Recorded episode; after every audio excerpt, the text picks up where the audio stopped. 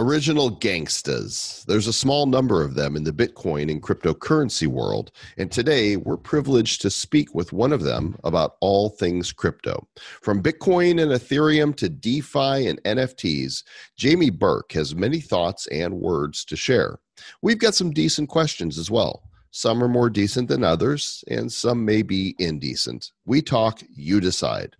Thoughts and words are coming your way, so fasten your seatbelt and don't forget to check your rear view mirror for episode number 499 of the Bad Crypto Podcast. Five, four, three, two, one, zero, ignition. Who's bad?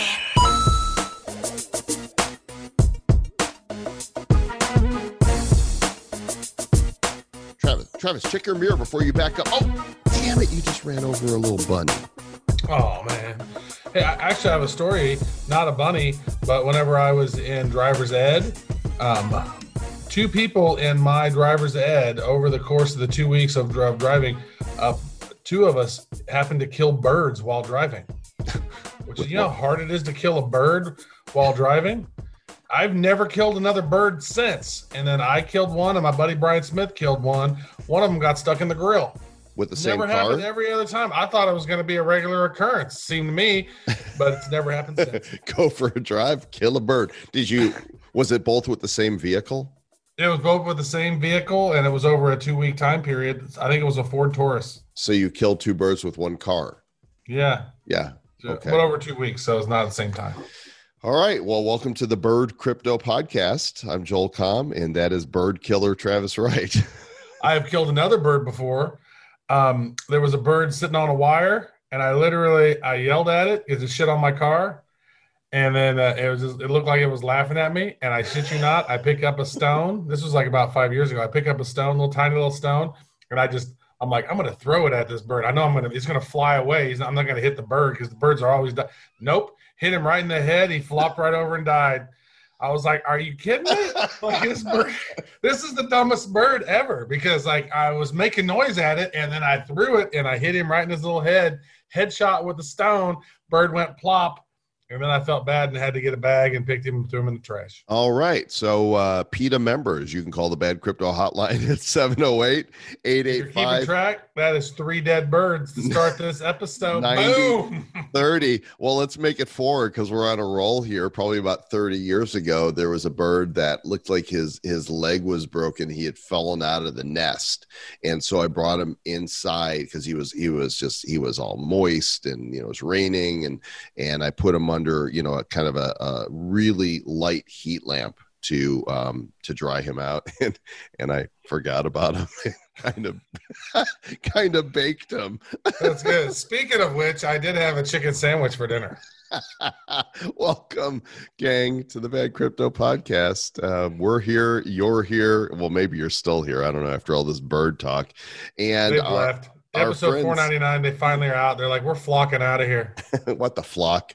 Uh, our friends at Prime XBT are still here too. They're an award-winning Bitcoin-based trading platform which offers access to over 50 assets, which don't just include crypto like Bitcoin, Ethereum, Litecoin, Ripple, and EOS, but also forex and commodities, which include metals, oil, gas, and indices you could you can uh, trade them all from a single account with leverage.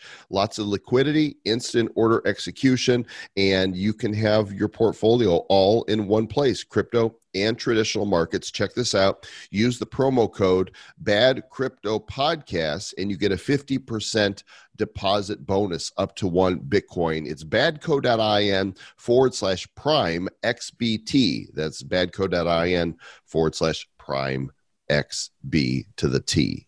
So check this out. One of the crypto OGs, speaking of which, that Joel and I both got into. I think I got into Electroneum back in maybe October of 2017 or something like that. And um, it's crazy. I was just actually watching it now. That it looked like the price was about a little over three cents. Finally, it's gotten back up over ICO price, baby. Yeah, yeah. And uh, what's cool, best about it, is that freelancers who are on anytask.com are getting paid in ETN tokens. And so hopefully some of them were hodling as the price cruised on up. And if you are needing some artwork done or some different digital tasks, done, go to anytask.com. There's thousands of freelancers there, and those tasks start at just one dollar, dollar, dollar bill. Uh, anytask.com. Perfect. All right, got a great interview for you guys today. Jamie Burke was entertaining and fascinating. He's got a lot to say, and rather than listen to us go on and on about the dead bird count in our world, let's talk to Jamie. It's always fun to talk to the OGs of the space, those who have been here longer than us. Uh, some people refer to us as OGs, and we're like mini OGs because we've only been doing you know the show for about four years, which is OG-ish. But if you want to get OG-er, you want to talk to a fellow named Jamie Burke. He's an early investor in Bitcoin, Ethereum, NFTs. He's the founder of Outlier Ventures, the first blockchain investment fund in Europe. And uh, he's gone down all kinds of rabbit holes. There, he's accelerating over 50 startups a year across the NFT and DeFi space. He's a podcaster, a keynote speaker, a panelist, a media commentator, and somehow in the midst of that, he has found time to come to the Republic of Bad Cryptopia to go down rabbit holes with us. Jamie, welcome to Bad Crypto. Thanks for having me on, guys. I thought you were going to say something else profound there. It's like you looked No, like you were going to say something profound. I'm sa- I'm saving the profound things. The profundity. Exactly. You said it. All right. Wh- when did you get into this crazy space? Like, take us all the way back. I want to know the first time you heard about Bitcoin. Yeah. Um, well, so if Outlier is eight years old or coming up to eight years old, then it, it would be, I want to say like, let's say nine to 10 years ago, maybe 10. Um, I came across Bitcoin as a consequence of looking at a peer to peer money startup. And then I was kind of looking at, well, what technologies would enable peer to peer lending and borrowing. And that kind of led me to Bitcoin. I can't actually remember like whether it's just Google searching or somebody mentioned to me. No idea. It feels like a lifetime ago. Um, and like very quickly, of course, like most people, it clicked, and I became at that point, I would say, more intellectually interested in it, and it kind of occupied both waking and sleeping state. Um, and then at one point, it just felt natural that I had to kind of devote my time to this thing, whatever this was going to be, um, full time. It, it felt like there was a lot of opportunity. Nobody I knew in my network knew about it, were talking about it, were even remotely interested in it here in the UK, across Europe. Um, you know, this was like before there were many real meetups. It was before the first Bitcoin conference in Europe in London, which I went to. Um, and so it felt super early, felt super intellectual. Um, and it also felt bigger than Bitcoin. I mean, I love Bitcoin. I think it's incredibly powerful, but it was also obvious that um, that there would be other implementations and manifestations of DLT, and I wanted to get in on that. So I, of course, bought some Bitcoin, and then I'm not a technical person in that I'm not a coder. I kind of refer to myself as a creative technologist, kind of understand how things work generally and um, how they might combine or work together.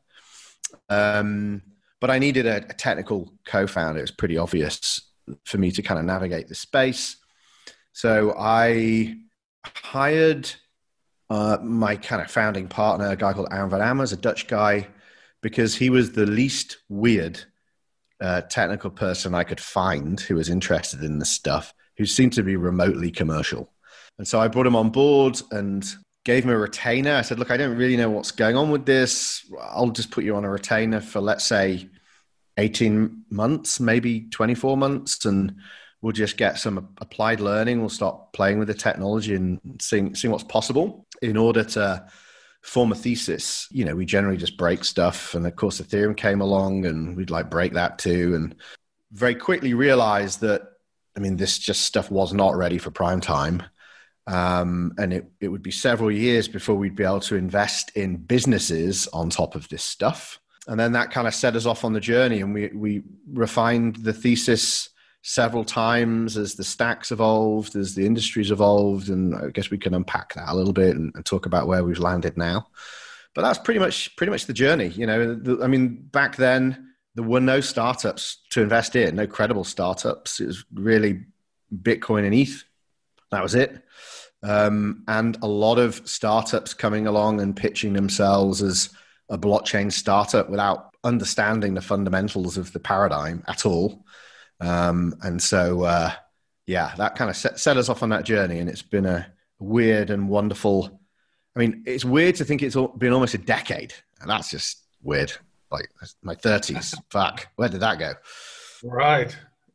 Where did it go? It went to the moon a couple times, right? Well, yeah, right, right. Went to the moon.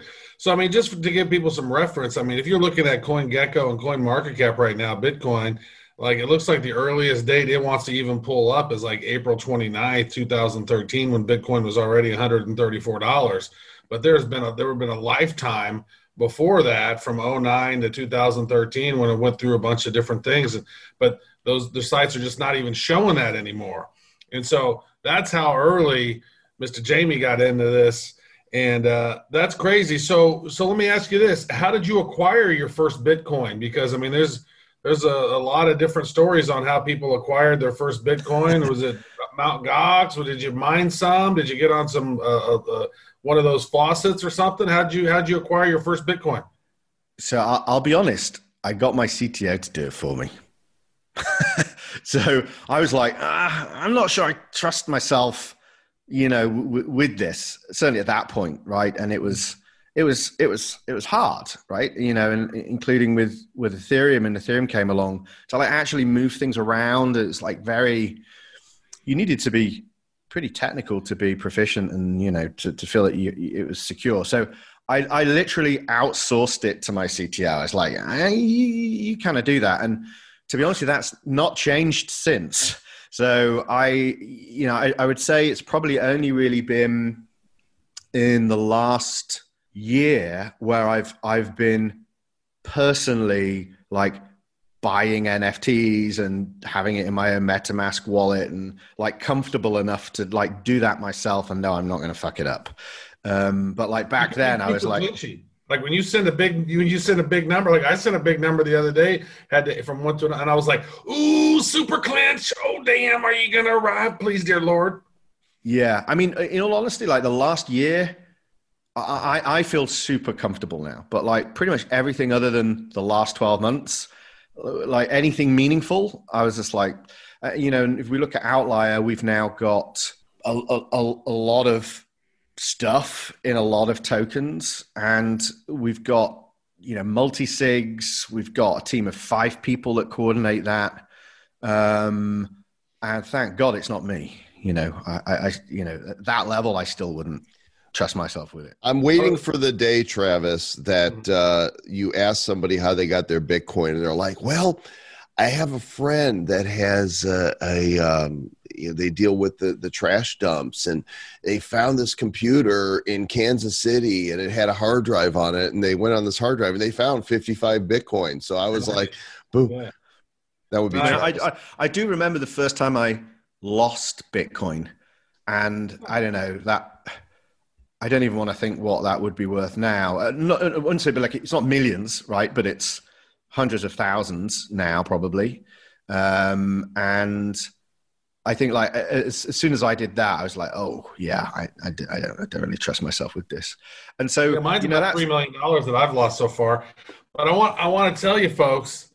So just so you know, Jamie here has been doing this for a decade and now just finally feels comfortable. So sometime in around 2030, you guys will start feeling comfortable with the cryptos. Yeah, yeah but uh, you know, and we'll, we'll we'll get to this a little bit later, right? Like I think NFTs are a bit of a game changer because it's just it's the gateway drug to to, to wider crypto, right? And and this is why I just don't get why Bitcoiners don't like NFTs because for me, like I know many an artist or creator who have discovered Bitcoin as a consequence of NFTs, and vice versa. By the way, you know, it's not one directional. Well, let's not wait to go down that way. You, know, you brought it up, and uh, I- I don't. Neither one of us would disagree with you on this point, but want to hear your take. Why do you say NFTs are the gateway and the path to mass adoption? Well, I mean, I think, you know, so let's assume that somebody could figure it out. Like they could figure out how to take custody of of of of crypto. Right? You know, they had a level of technical proficiency even now. And, you know, they felt comfortable using what are increasingly complex tools, like, you know, a, even a centralized exchange. I mean, it's overwhelming the amount of features and products that they've got on there now, and the amount of tokens, and um, to to a normie, right? That that's pretty overwhelming. But putting that aside, like most people, like the average person, actually just doesn't really understand money. Um, and they certainly don't understand like the concept of a utility token um, or a settlement layer, like just general concepts, let alone, okay, well, Ethereum is is potentially a global settlement layer or you know, Bitcoin is a form of digital money. Um, and so, like, I, I still believe the majority of people are never going to go to a centralized exchange, let alone a, a DEX, and buy crypto, right? I wish they would. I, I just, it's, you know, it hasn't happened yet. And, um, and, I, and I still think it's unlikely. I think they're more likely earn it than just go and buy it, right? And so, however you look at NFTs, like the concepts behind NFTs, and of course, an NFT can, can be anything. It's almost unlimited use case. But if we look at like what they are today, they're primarily things like collectibles, art, in-game items for things like play to earn, um, digital wearables now. Um, you know, these are things that most people get because they're familiar concepts. They're not n- new or strange concepts. Um, and they're vis- generally visual things. They're generally multimedia. So again, it's not like an abstract concept. Here you've got this coin in your wallet. It's like here's an image, and it's just a digital. It's a, you know a, a rare or unique digital image. So not only is the concept easier for people to understand, it, it's visual and therefore it's viral. You know, people see these things flying past them on Twitter or Instagram or TikTok, and like catches attention. Um, and they're generally for things, not always, not exclusively, but increasingly, they're for things that people would collect without ever needing to understand crypto first, right? Of course, there's a degree of trust in the idea that this is somehow secured on a blockchain or is digitally unique. What does that mean? But I think you know most people can over, overlook the nuance of how and just go, ah, okay, well, if you know if, it's, if this is digital and it's unique, that's awesome. Um, and so I think you you're already seeing, as I mentioned a little bit earlier, there have been a number of artists who've gone through, say, Super Rare, who knew nothing about crypto. They went to Super Rare because one of their other artist friends said, "Hey, you can sell your existing IP. You don't even have to make new IP, right? Uh, you can sell it as a unique digital print." And they're like, "Huh, that's cool." It's just another way for them to monetize their their creative output, right? But of course, in doing so, they've got to figure out they've got to get a MetaMask because they've got to log into Super Rare and use a MetaMask. Now, that even that barrier is being removed in things like Nifty Gateway because it's it's got a fiat on and off ramp. There's still you know centralized elements to it. Um, and and so you can think of a lot of these platforms as an NFT equivalent of a either a, a Coinbase or a Binance, right? Uh, except the the things that people are buying and selling are like these multimedia uh, files and formats. Um, and a lot of these creatives, like they don't even touch crypto until they've sold something. Right, so there's a real economic incentive for them to get over that technical barrier um, in a way that they pr- probably don't otherwise have. It's like, hey, there's like a thousand bucks here waiting for you. All you've got to do is figure out how to use MetaMask. Okay, and then all of a sudden you've got ETH. Well, why the hell do I want ETH? What's ETH? And they'll probably just sell it first as quickly as they can to get it out the system. But in doing so, you know, they've then got to get a wallet and uh, another wallet, and they've got to figure out how to move it between fiat. And it's still a bit clunky, but there's an incentive for them to figure it out. And um, uh, and and you know, by doing that, they then begin to understand its concepts, gas, shit. Like, is it worth me selling this thing right now? Gas costs are really high. What's gas costs? Why are they high? Like, you know, they just have to begin to understand concepts because it's financial imperative for them to to figure it out, right? Um, And they immediately hate it, and they're like, "What is this commissions?" yeah, What- right. what- I was talking to a friend. They're like, "Why is this MetaMask taking all these commissions?" Like, I don't like this at all. Taking too many of my commissions. Like, well, it's actually it's Ethereum and it's the gas fees and it's the miners and they're verifying the transactions.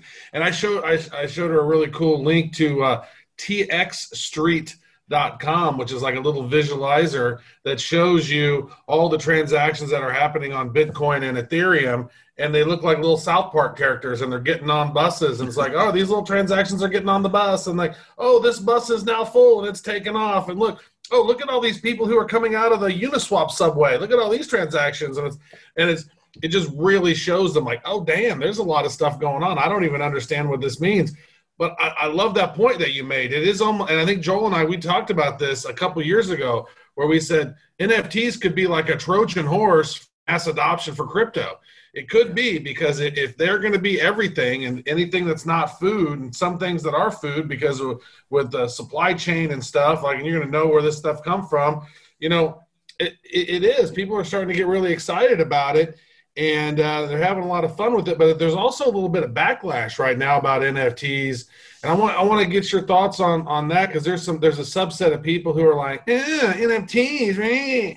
Yeah, well, I mean, so you know, to your point, I wouldn't say could be. I mean, I, I would say it is in that um, you look at NBA Top Shot, right? You know, this is that's like a crossover moment, um, and you know, this stuff is beginning to inform popular culture. I mean, like with everything, um, you know, there's there's a lot of noise and a lot of nonsense, and that's the messiness of a new innovation. Um, but on the whole, you know, there are people now, uh, and one of the byproducts of that, by the way, is that they then discover Bitcoin and they understand the concepts of sovereign money and sovereign wealth, and like th- these aren't these aren't big leaps to make if you like cross over into say gaming. So if you think about gaming as it is today, um, they uh, gaming is is two gaming engines, right? Primarily, um, everything's built on two gaming engines, and almost every platform is closed. And the digital wealth that you've got in that platform is the, the fiscal and the monetary policy is controlled by a single corporation. You cannot transfer the wealth off that platform. You can't even transfer out into fiat, let alone anything else. Um, and you know what the whole COVID thing has really shown is people are spending more time and money in virtual worlds and in gaming. Um, they're investing time and money, and they can't get it out. Like when they get bored of the game or like whatever it is, they, they can't get it out. And so there are billions of dollars of digital value that is currently trapped, locked in uh, platforms. Um, and so all you got to do is say, okay, well, all of a sudden, and by the way, Tim Sweeney, CEO of Epic, who you know, obviously created Fortnite and the Unreal Gaming Engine, he's already talking about the open metaverse. He already understands the context of, of NFTs. And the idea is that, you know, the minute that you could make that digital wealth transferable, and it's transferable infinitely, right? Because I can, if I can exchange that wearable for any other wearable or any cryptocurrency, Bitcoin or ETH or whatever it is, it's going to have more value because it's going to have more liquidity. Um, so not only can I, um, not only is it kind of a more open economic system as a consequence of being a more open economic system, the assets in it will have greater value. Um, more people can participate in them, greater liquidity. So, I mean, that is like billions and billions of dollars of already purely digital wealth sat on somebody's server uh, that is ready to be onboarded into this open economy that we've got. And we're already seeing NFTs being used as a form of collateral in DeFi. People are borrowing and lending against NFTs now. So if, if you kind of connect those two things, right, you are a 18 year old semi esports player, like almost all of your wealth is is a digital form, probably going to be like that for the rest of your life. Um, but you need to eat. Maybe you want to buy something in the real world or whatever it is. Um, you know, I, I'm going to want to borrow and lend. I'm financially excluded at the moment, right? All my, I, I can't go to a bank and say, yeah, I've got two million dollars worth of wearables in Fortnite. Can you give me a mortgage? You know, the fuck are you talking about? Um, but in this space, in DeFi, you know, you can borrow enough to get a more. I can guarantee you by the end of this year, there'll be a mortgage collateral backed by NFTs for over a million dollars. Let's let's talk about that because kid. You're deep down the DeFi rabbit hole as well, and obviously, you know, you're marrying the two here. So um, we're already starting to see some playing with this, right? Meme coin did a thing where you know you buy the meme coin, you stake the meme coin, you earn pineapples uh, while you're holding your coin, and then the pineapples can be used to purchase NFTs. That's like that's a, like a level one. But how does this get more sophisticated? What does it look like? Yeah, so there's two interesting ways that DeFi and NFT interplay. So you're absolutely right. On the one hand, if you look, the problem with DeFi, you look at the kind of summer, uh, 2020 summer where you had all these food protocols. you know, it was like it was just yield hunting. So people were kind of just offering up yield to suck in billions of dollars of liquidity into a fork of a you know a previous DeFi protocol. so if you think about that in a marketing context, you know that's that's the acquisition strategy. Okay, you're offering yield somehow, um, and but you can't run that in perpetuity unless it's linked to an income, like an actual income bearing yield. You, you can't just infinitely manufacture artificial yield without any kind of real income it's a marketing campaign. It's temporal. You don't run a constant marketing campaign of subsidized marketing, right? Um, so, and then also, if you do just do that, then you end up with very promiscuous behavior. People are just looking for the next biggest yield. Um, that's that's not how you grow a sustainable network.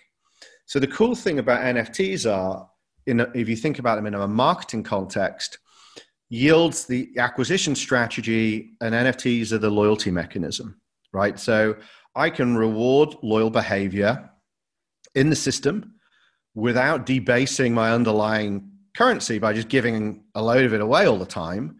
Um, I can reward positive behavior by an additional form of value, which you could, like in simple terms, regard as loyalty points, right? Um, and if you look at things like Aave and Aavegotchi, taking it to the next level, where these loyalty points is actually a game. They built a game on top you earn NFTs. You can then battle these NFTs. And so they've basically created like a loyalty game on top. And so it kind of closes the loop. You end up, you can acquire new users and you can retain them. And actually, they're, they're now two levers for DeFi to become more sustainable. Um, the second one um, is this idea that NFTs themselves become collateral. And so, uh, and, and there's going to be a spectrum there. So in the future, there will be income bearing NFTs, which will be securities. Um, and there will be ways in which they can be handled in the context of DeFi once you solve for counterparty risk. Like, as if I'm an institution, I can trade um, security NFTs in DeFi as long as I know the other counterparty is is an approved or accredited person. And there's there's ways that that's that's being solved for, which I probably won't go into now, but it's being solved. It'll happen. What's happening now is that let's say I've just bought a Beeple, right? Or uh, well, I'll do two examples. So let's say I bought a Beeple. Um, that's now a blue chip NFT, right? It's over a million dollars like most people can't afford to buy a one on over a million dollars. There's two ways I, I can make that more accessible. And the problem is if you've got, like, if you're the person bought uh, a million dollar Beeple, there aren't there aren't too many people in the market to buy a million dollar Beeple right now. It's like a market of maybe five, maybe. Um, so it's incredibly illiquid. Um, Those are people so, who got all in the, the, the, Ethereum at five cents and got a truckload of them. And they're like, damn, look at me now, mama. Well, I, I did say uh, late last year that NFTs would be the Lambo of uh, 2021, right? Uh, so rather than buying a Lambo, you, you, you get an NFT, and, and that's happened. It's CryptoPunks, whether it's crypto. So it's win Lambo, win NFT. Is that what it is now? Y- yeah, pretty much. It's, it's, and we'll maybe get into this. You know, NFTs are a, a form of status. They're st- status atomized, is how I kind of look at it. Um, but uh, but yeah, so that you you got to people. The only two ways you can get liquidity from that. You fractionalize it, and people have done that with B20, and people are doing it with uh, other forms like sharding. Um, or you you borrow against it, right? You you kind of take out a loan, um, and so there's things like niftyfi.com, led by a South African out, um, a South African called Stephen. And you know they're already doing loans against uh, CryptoPunks. I don't think they've done a Beeple one yet, but it'll, it'll happen soon. Um, you know, people want short-term uh, liquidity against an illiquid asset, and so borrow lending is already happening. Um, and and and then the, the kind of third example is when I kind of use this gaming reference. So let's take Axies, right? So Axies is a play to earn game you you need axies, these kind of cute little weird animals uh, as gaming cards.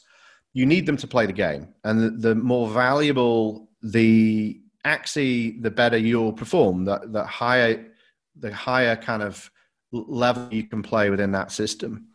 Um, and you've got now whole villages in, say, the Philippines who make a living from churning, playing uh, axies. Um, and they don't want to they, they need to pay rent or they need to put food on the table. They can't feed people with axies, but they can't sell the axe because then they can't play the game. So what they're doing is they're taking out short-term loans. It's like I don't know what, what the equivalent is in a, a pawn shop, right? P A W N, not not P O. Yeah, you you had Travis going for a second there. yeah, he's some guy. He woke up all of a sudden. I was like, "What's the URL? I'm gonna go check yeah. it out." yeah, uh, I mean, of, of, course, there will also be porn NFTs, um, but that that's a different uh, topic. There already are, by the way. In the past yeah. 48 hours, I've received two press releases via email of adult stars releasing their own NFTs, which, of yeah. course, we affectionately refer to as NFTs. well, look, so you'll have OnlyFans will definitely be powered by it. I actually had somebody slid up into my DMs uh, and they, have they've, they've created something where uh, they they use deep fake content. So they'll take like original porn and then they'll load up different faces on it and then they're selling them as NFTs. I'm like, oh man, I can't touch that, but it's it's interesting, right? Um, so anyway, but like, we, it's interesting until they use your face on it. hey, I, it depends on what the body is, right? It's probably going to be. That is true. you know, feel free, uh, feel free to uh, upgrade me by by all means. Yeah. Oh, Travis Holmes, nice to meet yeah, you. Yeah, right. There you go. Um, but so yeah, so people are borrowing lending, and it, like play to earn's a big thing. People you know, they want a short term loan against an asset that they don't want to let let go of because they need to need it to play the game. And so this is this convergence of NFTs and DeFi, and in combination, I refer to it as um, the Open Metaverse OS operating system. Right, it's a open economic system that's going to suck in value that is both a digital representation of something physical or something entirely virtual. And I mean, the, the use cases are infinite. You know, actually, this is you pose a really interesting question because I think it was just yesterday that I'd stumbled across a, a project. I believe it was called Teller, Teller.finance, and they're doing something where they're using NFTs as credit, right? So that not, and they're actually doing this where they're selling NFTs, and then if you buy these NFTs, I think you're going to be able to borrow X amount of DAI without collateral utilizing the NFT within DeFi in some way, right? And so there's some really interesting use cases on this. And if you, you know, and I think that collectively, I mean, we, Joel and I, we've been buying NFTs since CryptoKitties, right? I mean, so we got all kinds of little cool, cool NFTs. And, and this was one of the things that we talked about early on. It was like, dude, eventually we're going to be able to somehow stake our NFTs or borrow against our NFTs because we don't necessarily want to sell our NFT, but yeah. oh, I just got this really cool Boss Logic NFT, or I got one of these other cool NFTs, and I want to borrow against it because I feel the price is going to be more valuable over time, and I should just be able to pay that out. So it looks like some of these solutions are popping up. We're using NFTs as collateral for borrowing against it. Like this is a whole new world. Yeah. Well, and you just think about the financial inclusion part of that, right? I mean, it's a global permissionless market. You're going to end up with, as you say, um, entirely native forms of credit um, and um, you know ways of uh, people people maybe vouching for other people and like this is this is going to happen right because it's not dependent on one company and what i love about defi despite all of its you might say faults is it is it's it's competition max right i mean this thing is primed to optimize out inefficiency um, and it is primed to to deliver yield. And you've got this constant tension of trying to give yield and remove inefficiency. And if you compare that to the existing financial system like do you think your bank is trying to remove inefficiencies for you? You know i don't think so because they've got no interest in in doing it right? It's a closed game. You can't you can't play there. The barrier to play is too high. And so i i actually think that if you look at defi as a whole i don't know what it is now but it's probably sub 1% of crypto generally even uses defi. Like most people in crypto don't even use defi. Um, and and so of course that that's some issues around whether it's slippage whether it's uh, you know front running whether it's um, usability in ux but it's also largely because most people don't understand or care about the underlying collateral that's in the system at the moment. It's largely stable coins and various other things. So, um, you know, the great thing is there'll be a very strong economic imperative for people to to to look at DeFi once you're sat on a bag of NFTs that you don't want to liquidate. And and this isn't just individuals, it's collectives, right? We're already seeing DAOs now set up to acquire um, people, you know, pooling money to be able to participate at the higher end of the NFT art market. Um, and you know they're doing that bootstrapping collections, and so I, am just super. I'm, my mind's blown by it constantly, and I'm just super excited by it, and I just feel it's inevitable, right? It's all happening as I look at the different chains that are issuing NFTs and the hype around it, I believe that we're at the beginning of the early adopter cycle, which is typically when, you know, the media jumps in and we see this bubble. We see Beeple go for $69 million. We see Nifty Gateway every day doing solid six figures, selling out pieces of work that are completely out of the reach of regular people. And it's my contention that the art portion of the NFT world is where the bubble is, if there is indeed a bubble. Would you agree?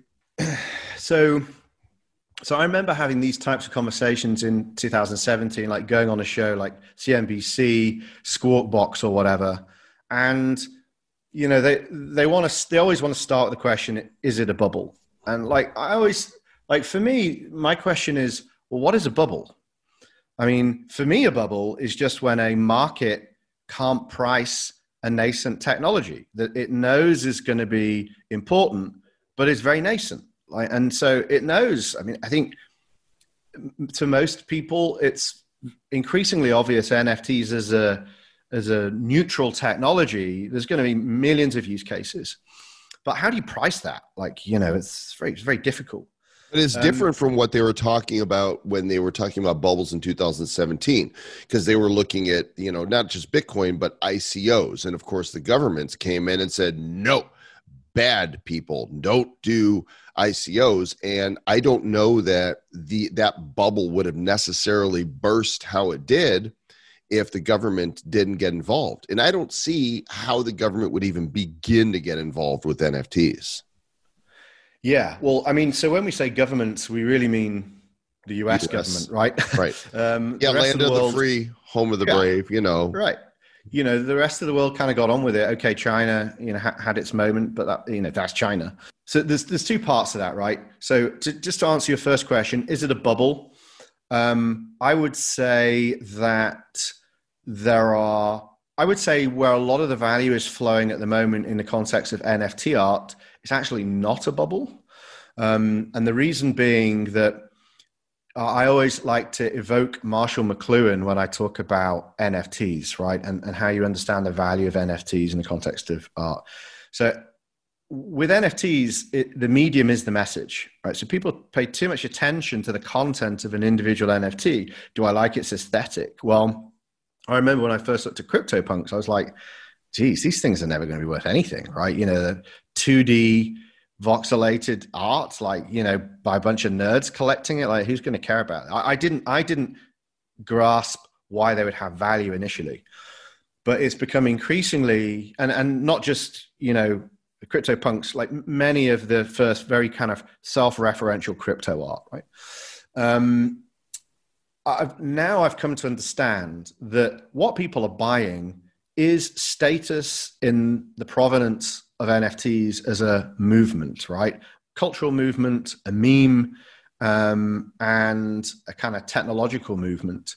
And so something like CryptoPunks is valuable um, because it was one of the first or the first generative art project doing things on chain, right? Uh, and there's a few other contenders to that, but it was only the one properly done at scale. Now, if you're Mark Cuban and you want to come into the NFT space and be credible, even though you've not had anything to do with the space before, um, the best way you can do that is to pay a premium to buy some status. And how he's doing that is he's buying CryptoPunks to show he understands what's important in the context of NFTs. And so he'll pay a premium for that. And there's many more people coming into the space who'll pay that premium. And you're seeing there's this like treasure hunting at the moment, like Crypto Cats was the next one. Because everyone's going, well, what was the thing that came after crypto CryptoPunks? Oh, it's Crypto Cats. And um, so a lot of the value the, the, is. For, the cats are the kitties are offended. They are crypto kitties. They are not crypto cats, and so they want you to know that. well, you, so Crypto Kitties and Crypto Cats are two different things. Oh, there is Right. a crypto Yeah. cat. Oh, yeah, yeah, yeah, yeah, yeah. Yeah, I yeah. stand Oh, Joel, corrected. come on, there, Mister Know It.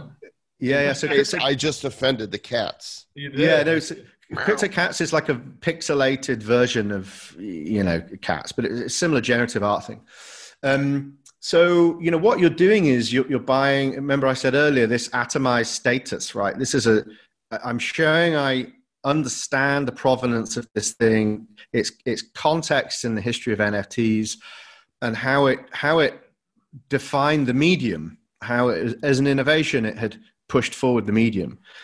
So I'm actually doing a audio documentary at the moment, speaking to 50 OGs from NFTs all the way back to counterparty and colored coins on Bitcoin, um, uh, as well as you know the people behind CryptoPunks and everything else. Um, there's so many nuances to the space. There's like trash art, right? Nobody's really caught on to trash art at the moment. Trash art came about from when a guy called Robness got deplatformed from SuperRare. Deplatforming is going to be a big theme in the NFT space. There's something called spam art. You know, so very very soon marketeers are going to figure out that they can see who's got a Beeple in their wallet and drop a NFT flyer in it.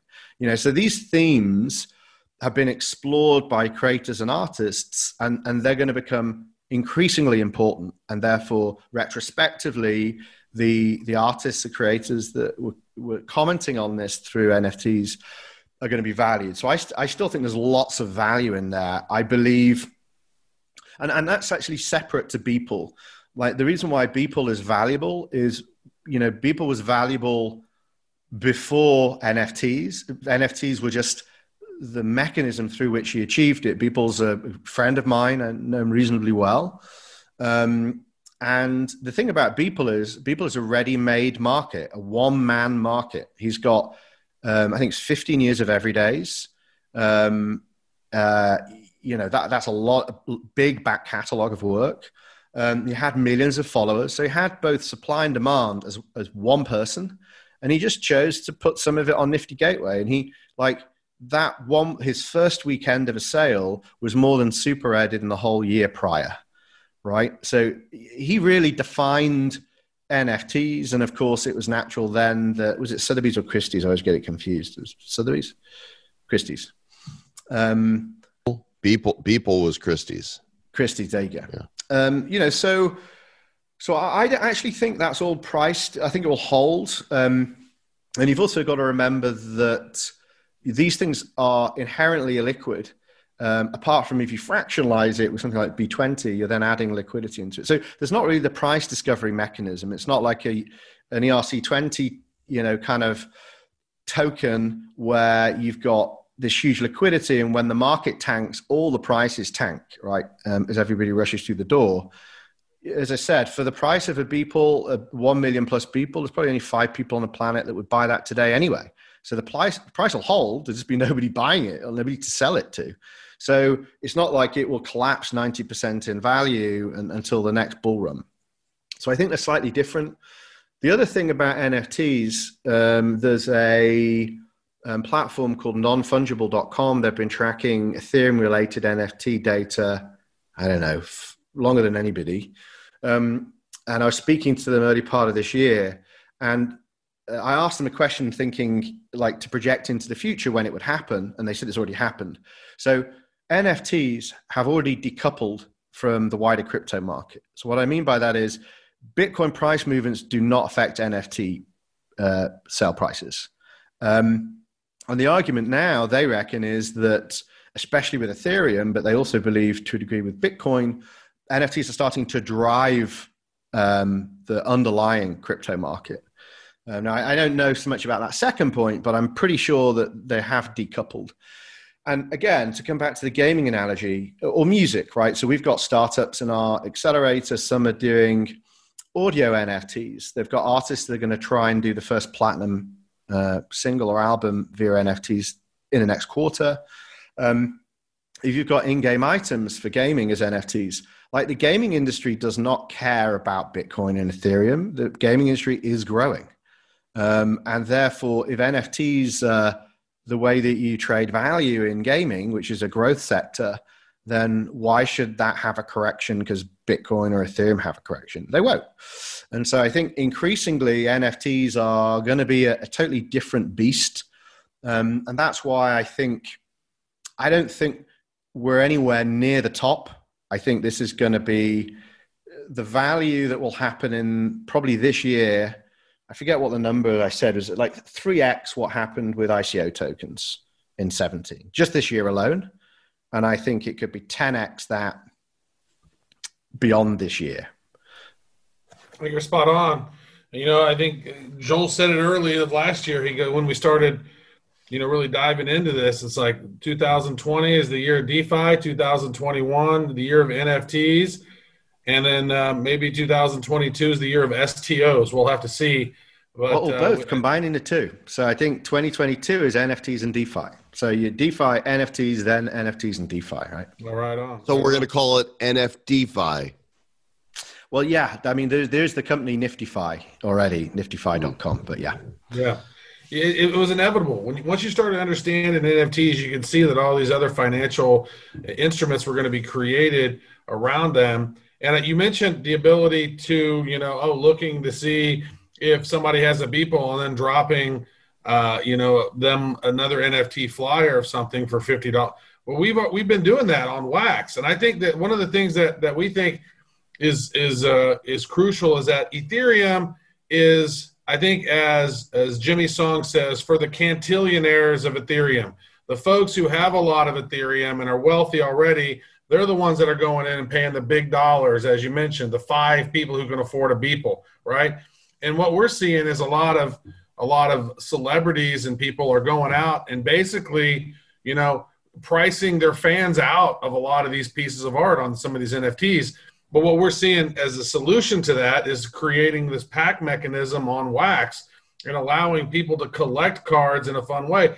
And and we created this thing called the Nifty Box, and and uh, everybody who subscribed, you got a King membership or you got the Star membership, and you got a card. And and with the tool from Bounty Blocks that we use, Joel's able to go in and say, "Oh, you have this card. Boom, we're going to randomly drop you one of these assets. Oh, you have the Star card. We're going to randomly drop one of these assets to you." And in fact, that's how we promoted our first, you know, release of Blockchain Heroes. Is saying, "Hey." Who's everybody who has a Topps Garbage Pail Kid NFT, or which wallets have at least one NFT in them. I think that's what we did. And then we sent out like 14,000 NFTs to folks, and it cost us like, what, $15 to do that. Can you imagine sending 15,000 NFTs on Ethereum? How much that would cost? It cost us less than $20 to do that. And so I think that some of these chains are going to evolve. Maybe Ethereum is going to evolve to do some of just the high class stuff. but a lot of the other stuff is not going to be on those chains. They're going to be on chains specifically for NFTs because those gas prices are pricing people out and, quite frankly, pissing off a lot of people's fans. Like, I, I can't afford that. I don't even know how to get that. What do I do? This is upsetting. And so, you know, delighting delighting folks, I think, and this whole NFT space is going to evolve. We're in such an early stage of this thing that uh, it's fun watching it, and it's fun to help pioneer it and to see where it's where it's all tracking. It's it's definitely wild. That's not a question. That's just me talking. Yeah, no, and I, I, I agree, and I think um, you know, flow's interesting. Of course, what what Dapper Labs are doing, we're actually um, we've backed a project called Unique Networks, which is going to have the first NFT parachain on Polkadot. You know, configured exclusively for NFTs. You've got, as you say, Wax. There's a lot of activity happening there.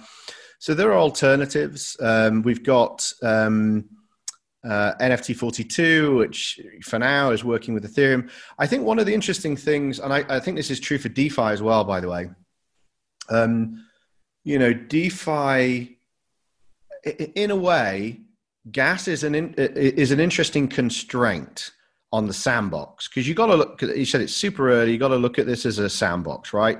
There's experimentation happening, and in a way, it's it's probably not a bad thing right now that um, most things in DeFi aren't affordable, right? It, it's like there's this barrier to play. You, you got to really know what you're doing to kind of play in that space. And I think the, the, the same is true for Ethereum. But of course, that doesn't hold when you want to extend it into kind of all these things that are low value, effectively microtransactions. Um, and so, yeah, I, you know, I think it's a super interesting space. Um, I, I, I think Ethereum's potentially Ethereum's moat. And by the way, I'm like totally agnostic. I don't care who solves it. And I, I actually like a healthy ecosystem of multiple uh, solutions. You like the don't carry 'em chain, chain, chain, chain. I I I It, don't it was a good joke until I stumbled on my own tongue. Oh, I'm a fan of don't care, don't carry them. That's that's. insane. Oh, sorry, got you, got you, got you. Yeah, I mean, you know, it, I'm not dogmatic about this stuff, right? I um, I just want things to work for the companies I'm investing in because I'm investing in companies, and they're trying. It's like hard enough being a startup and trying to find product market fit without introducing all these new new points of friction. Um, so whether that's Ethereum or something else, I don't really care. Now, what I would say in Ethereum's defense, and I uh, again, like I'm I'm not, you know, here to advocate for Ethereum or otherwise, but what Ethereum has for now is DeFi. And like coming back to this idea of NFTs and DeFi, I think the challenge that, that a lot of NFT platforms, dedicated NFT platforms will have is that they have to, for now, find a way for the NFTs on their protocol to work with Ethereum's DeFi ecosystem. Um, but again, maybe that's a short term thing. So, since we're talking about all this stuff on NFTs, I just want to say that this is a momentous moment in the moment of now because I just acquired my favorite, most sought after NFT of all time, Joel, the Forever Mamba. Oh, you got it. by Boss Logic. Oh yeah, the price was going down significantly, and I was able to snag one. One of the most beautiful NFTs of all time by Boss Logic, in my opinion. It's Kobe Bryant, and he's he's doing a he's doing a fadeaway, and he's like he's got a halo over him, and there's like wispy ghostness around him. It's just so unbelievable. You can see that on Nifty Gateway. Look at the at the stats. I mean, there's amazing artists doing amazing stuff, and this whole crypto world plus art is just exciting, Jamie. We're glad to have you on the show to help talk about it with us, and it's great to great to finally meet you. Yeah, thanks. Thanks for having me on. Look, if we're going to shill NFTs, then let me shill one back at you. Chill away. Um, so there's a young artist named Nahika. I'm trying to just remember his Twitter username because I'm bidding on one of his pieces live right now, and I hope you guys haven't made me lose it. I'm gonna never listen to your podcast again if that has happened. Hey, it wasn't Um, me. Don't blame me. Uh, so yeah, he's it's Nahiko Hiko N A H I I K O. N he's A got- H I I K O. Yeah, and he's just done. A, he's just hacked IPFS, and he, he always explains how he's done it. His his digital graffiti, but it's also a commentary on the medium of NFT and how there's a lot of vulnerabilities. one piece of artwork that I bought is an NFT where he can change the header, the title of it, without my con- without my permission. And again, it's like a commentary on metadata and things that are going to be increasingly important when people think they've got this unique asset that they control. And actually, no, you don't. He can change the image, change the title. You know, he can hack IPFS where a, lot of metadata or associated assets are stored. So there's a lot of vulnerabilities, and his artwork is a commentary on all of that. So um, yeah, that's my that's my shill. Excellent. Well, Jamie, we appreciate you coming on, sharing with us, and tell us where people can track you down and stalk you like crazy people. Yeah, I mean, I wish, I wish I had more stalkers. To be honest with you, it's been a, it's been disappointing how few. Um, but maybe, maybe you change that. I'm sure that we have some people that would love to stalk you. How do they do Oh, it? great, great. Uh, so it's at Jamie two four seven on Twitter. Can find Outlier Ventures, outlierventures.io. Shameless plug: if you are a Web three startup, DeFi or NFTs or, or otherwise, um, you can apply to our accelerator outlierventures.io slash basecamp. And at the top, you said we will accelerate 50 startups this year. It'll be 100, um, which is three times what we did last year, which will make us the world's leading Web3 accelerator. Fantastic. Well, congratulations. There you go, guys. Stock it will. Jamie welcomes you. Thanks again, Jamie. We appreciate it. Thanks for having me on, guys. A lot of fun.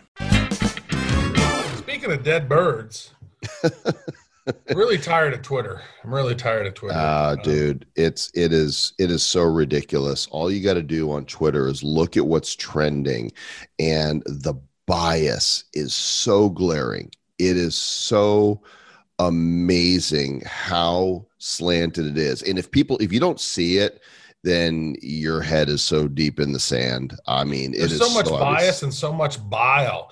And you know what I've noticed is that the most hateful people are the ones that that don't put their picture on there. It's like they just have an anonymous. It's almost like there's got to be like a bot farm army of hateful bastards that don't have their picture on there. That's the name, how- actually. How horrible you are, but they don't even show their face. That that's the name of their club, though. The the hateful bastards The hateful bastards. Yeah, good. At, at hateful bastards. That's on good. on the twitters. Uh, So this interview with Jamie was pretty solid, man. He was we talked about some cryptos and uh, Bitcoin, Ethereum, NFTs, and DeFi. And uh, speaking of DeFi, Kava is doing some really cool stuff with their DeFi platform. Actually, Binance and Huobi and some other major uh, exchanges use Kava for their one-click DeFi solution, and they have a platform. They have this huge suite of different DeFi products. One where you can kind of swap out your cryptos. Uh, one, it's like a money exchange. One where you can save your cryptos. One you can earn get loans on your cryptos. So Kava is bringing things together. It's kava.io. They are on all kinds of exchanges, and you should go check out their platform. They just launched their mainnet number number five, and uh, actually the mainnet's actually popping up on on the 31st, I believe. So coming soon. Cool stuff. Did you say there's an exchange called Booby? Huobi, Oh, I think you said Booby, the Booby Exchange. the Huobi exchange. Isn't that where, like, if you know you want a breast reduction or enhancement, you go to the Booby Exchange? Yeah, but it, I mean, how do you pronounce it? It's H U O B I. It's Whooby. Booby. Boobies. And then F titties. I mean, you can never go wrong with boobies. and dead birds. We Hey. are just went off the rails in this episode. It's four ninety nine. So what are you gonna do, folks? Right. 500 is next. And of course, we were hoping for our typical centennial episode to interview John McAfee, but John is, um, you know, being detained and in a uh, Spanish prison. So he's not doing an interview. And, uh, you know, I actually put a tweet out to Mark Cuban since he's talking about NFT so much. I'm like, come on the show. So if you guys um, want to hit him up, uh, then feel free to tweet at Mark Cuban, say, go do, do an interview with Bad Crypto for episode number 500. They want you to come on. Well, they can- technically, episode number five hundred is going to be bad news. well, but we could change. I mean, if we had Mark Cuban on, we could adjust that, couldn't we? We could. You know what? We should maybe find that uh, for episode 500, we at least need to have John McAfee in it. So whenever he calls us the glorious bastards or whatever he called us, or the badasses of crypto or something like that little a little clip, we need to make sure we put that in there. All right. Note to uh, to producer Aron, we got to hear from John McAfee in episode number 500 uh, by hook or by crook. And uh, Maybe we should still put him on. We should still maybe put him on the the cover art, like in a tiny little John McAfee, like in honor of in a in little memoriam. in a little cell.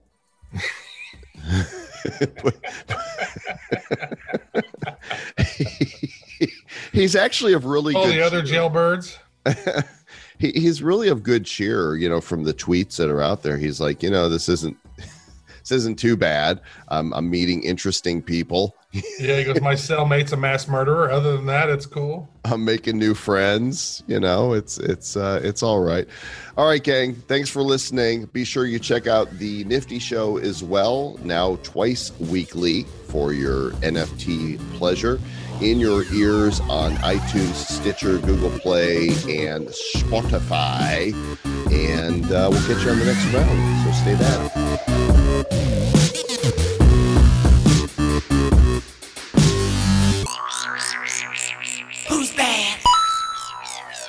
The Bad Crypto Podcast is a production of Bad Crypto LLC. The content of the show, the videos, and the website is provided for educational, informational, and entertainment purposes only. It's not intended to be and does not constitute financial, investment, or trading advice of any kind. You shouldn't make any decisions as to finances, investing, trading, or anything else based on this information without undertaking independent due diligence and consultation with a professional financial advisor.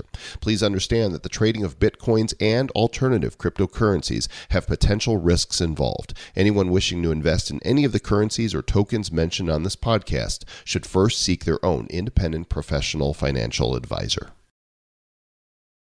Oh, that's true. We have gone afoul in this episode. So it's time we end this thing, Birds of a feather. are dead.